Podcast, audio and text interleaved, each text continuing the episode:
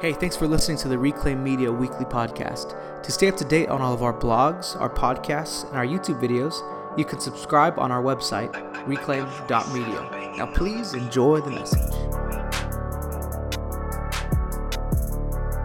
Today, I want to talk to you about walking in your purpose. Now, every one of us has an earthly purpose or an earthly identity or an earthly position, right? Some of us are mothers and fathers and husbands and wives and sons and daughters and friends, and we all have this identity that people can look at us and say, well, that, well, that's what you do. That's who you are. Maybe you're a business owner or a manager, or whatever that looks like. We all have these positions in life. But, but could it be that there's something deeper that God has called us to? Now, we appreciate the positions that God has given us, and we appreciate the jobs we have, especially being a father and, and a husband. I, I love that responsibility that God has given me. But I know that there's, there's a deeper calling on my life and I know that there's a deeper calling on your life. Could it be that God has called us beyond our earthly position into something more divine, something that can actually change the world, and something that would, that would make a difference in eternity? In the book of 2 Timothy, chapter 1, verse 3 through 7, Paul's writing to Timothy, and he says this I thank God, whom I serve with a pure conscience, as my forefathers did, as without ceasing I remember you in my prayers night and day, greatly desiring to see you, being mindful of your tears, that I may be filled with joy, when I call to remembrance a genuine faith that is in you, which dwelt first in your grandmother Lois and your mother Eunice, and I am persuaded is in you also. Therefore I remind you to stir up the gift of God which is in you through the laying on of my hands. For God has not given us a spirit of fear, but of power and of love and of a sound mind. So here Paul is reminding Timothy of the gift that God has given him. And he's challenging him to stir up this gift, to not waste it, to not let, just sit, let it sit dormant, but to, to live it out, to stir it up. And today I challenge you and remind you of the same thing that God has called you, God has gifted you. Today, stir up that gift because no matter what it looks like, no matter what the specifics may be, all of us are called to do the same thing to live a life that glorifies Jesus. And as we live that life, as we walk out our purpose, we glorify God and we point people to Jesus so that many can be saved and we live a life that pleases God. So, how do we live this life out? What should we look for in our own lives to make sure that we're walking in purpose? Well, the first thing I would say is this is make sure that you have the right friends. Now, Paul is a great friend to Timothy. He calls him his brother. He's like a father figure to Timothy. He's a mentor, he's a teacher in Timothy's life. And he obviously cares deeply about Timothy. He was fearing for Timothy. He was maybe worried about Timothy's spiritual well being. And he's, he's encouraging him. And in the midst of all that's going on in the culture around Timothy, he's saying, Don't worry about all that, but stir up the gift that God has given. He's, he's, he's caring for him. He's showing love. He's not just saying what Timothy wants to hear, but he's saying what Timothy needs to hear. He's not just encouraging him, but he's also challenging him to stir up this gift that, in, that is in his life. Now, what does it mean to stir it up? It means that we actually have to put to use the gift that God has given us. So sometimes when, when we realize that we're called, we kind of sit around and wait for God to make us do something, for God to, you know, pick us up and move us out of our house. God, if you're calling me to do something, you're gonna, you're gonna basically force me to do it. I'm not gonna move until you make me move. And I get the idea of that mindset, but that's not what Paul is teaching Timothy. Paul is teaching Timothy that you have a gift and it is your responsibility to stir it up. In 2 Peter chapter 1 verse 5 through 8, it says, "But also for this very reason, giving all diligence, add to your faith virtue, to virtue knowledge, to knowledge self-control, to self-control perseverance, to perseverance godliness, to godliness brotherly kindness, and to brotherly kindness love." For if these things are yours and abound, you will be neither barren nor unfruitful in the knowledge of our Lord Jesus Christ. So the scripture is encouraging us to add to our to our faith, to, to work out our gift, as Paul is doing the same thing for Timothy. Now I would encourage you today, find a friend like Paul someone who will help you through adversity, someone who will walk you through those seasons where you feel like, man, I'm not really gifted. I don't think God has really called me. Maybe you've gone through a season where you've forgotten about your gifting, you've forgotten about that divine call. You need a friend who, who will remind you. In Proverbs chapter 17, verse 17, it says, A friend loves at all times, and a brother is born for adversity. So, right now in this scripture, Paul is being that friend to Timothy.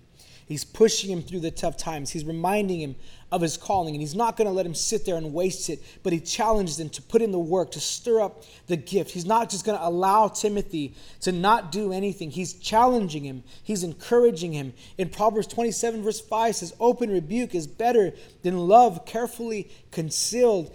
Sometimes in our friendships, we don't want to offend our friends. And so we don't tell them anything. We don't challenge them. We just say, oh, you feel like giving up? Okay, well, let me just, you know, let me help you give up or let me, I guess, be there for you. And without any real challenge or encouragement to say, no, don't give up. Keep going. Sometimes your friends need to be rebuked, and sometimes you need to be rebuked by your friends because of how you're handling the, the gift that God has given you. Paul is a good friend to Timothy. I would encourage you as you're walking in your God given purpose that you find a friend like Paul. You, you be a friend like Paul, that you encourage one another, that you don't allow your friends to quit, that you get around people that won't allow you to quit. So as we're walking in our purpose, we have to have the right friends. But at the same time, we have to realize this thing about our calling that our calling is in fact ours that God has placed it in our lives. And if we want to live out that calling that is placed over us, then we have to realize that there is a cost to that call. In Luke chapter 14, verse 28, it says, For which of you intending to build a tower does not sit down first and count the cost, whether he has enough to finish it? See, as we live out our God given purpose, it's not always going to be easy. You're going to face many challenges. You're going to face many, many seasons of difficulties, of, chaotic moments. It's, it's going to happen. Not everybody's going to agree with your calling. Not everybody's going to celebrate your calling. It's not going to be easy. And, and that's why I believe Timothy is now encouraged by, by Paul because Timothy is, is facing this, these challenges within his calling. And Paul is there to encourage him. He's there to tell him, don't be afraid. Again, we're going to read that in 2 Timothy 1 6 and 7. Therefore, I remind you to stir up the gift of God which is in you through the laying on of my hands. For God has not given us a spirit of fear, but of power and of love and of a sound mind. So Timothy's needing this encouragement from Paul. But what does he mean when Paul is saying God has not given us a spirit of fear? We have to understand the meaning of this and why it's so important in the context of the scripture. This word fear could be translated to timidity, or, or basically meaning this cowardly, shameful fear caused by, by a weak and selfish character. So think about what's happening right here. Paul is, is maybe he's not accusing Timothy of this. Maybe he's not saying, Timothy, you're a man of fear. But what he is saying is that, that this is not who you're supposed to be. This is not what God has given us. God has not given us timidity. God has not given us the spirit of fear that we would say, No, I don't want to respond because of selfish reasons. Most of us will not respond to our call, not because we're afraid of necessarily what, what would happen to us, but more so what people would think about us. Most of us don't want to respond to our call because we have this selfish uh, timidity, this fear, this weakness. Really, what I would call it is self preservation that I don't want to I don't want to do what God has called me to do because I know that people are going to come against me because I know that not everybody's going to accept me. So I'd rather not do it so that I can still be accepted. Paul is saying, "No, that's not what God has given us." We would say that you know, I'm not going to do these certain things out of wisdom, but really it's not wisdom that you're operating in. Sometimes it's fear, it's this timidity, this shameful, selfish weakness where I don't want to do anything because I don't want to be hurt myself by others around me. And Paul is encouraging Timothy, and I'm encouraging you today don't live in a spirit of fear because that's not from God. Live out your calling with confidence and boldness in the power of God as He works through you. So let's look in, in the scripture. And let's think about the time that Timothy's living in. What exactly does he have to fear? Why is Paul addressing this fear that he has. Why is he why is he challenging Timothy in this way? Why is he telling Timothy, "Hey, don't operate in the spirit of fear, but of love, of power, and of a sound mind." So there was no doubt that Timothy had things to fear. So let's look at what's happening in Timothy's time. There is escalating persecution under Nero. There's, there's the Ephesian church that he's been called to lead that may be beginning to resent his leadership. There's, there's things he has to address as a leader of this church. And among all that within this church, there's false teachers with, with really, really profound and convincing systems of deception. So there's a lot of things that, that is coming against Timothy as he's responding to this call. And so Paul is, is reminding him that God didn't give you a spirit of fear, but one of power and of love and of a sound mind. So when he talks about power, we remember that we have the power to overcome anything that would come against us. He's reminding Timothy that there may be persecution in, in your culture, there may be persecution in your life. There may be all these things that are that are that seem that they're in the way of you trying to live out your God-given destiny. But remember, Timothy, you don't have a spirit of fear, but you have power from the Holy Spirit. In 2 Corinthians chapter 10, verse 4, it says, For the weapons of our warfare are not carnal, but mighty in God for pulling down strongholds. So, Timothy, you don't need to be afraid of the culture because you have power from God. And I would encourage you today, you don't need to be afraid of what can happen around you or even what could happen to you because you don't have the spirit of fear, but you have power from God. And then he encourages Timothy and says, You have love. So you have power and you have love. What is this love that he's talking about? It's a love that is so in love with God that it's fixed on pleasing Him over anybody else. And then it's fixed on serving others. So loving God and loving people, we talk about that a lot. And, and it's this encouragement to say, you know what, no matter who says what against you, no matter how many people you offend. Now, we don't live to offend people. We're not doing that on purpose. But sometimes when we're living a life that is radically obedient to the Lord, you will offend others. People are not going to always like what you have to say. But he says, don't worry about that because we have love, a love that is fixed on pleasing God. In 1 Thessalonians chapter 2 verse 4, it says, But as we have been approved by God to be entrusted with the gospel, even so we speak, not as pleasing men, but God who tests our hearts.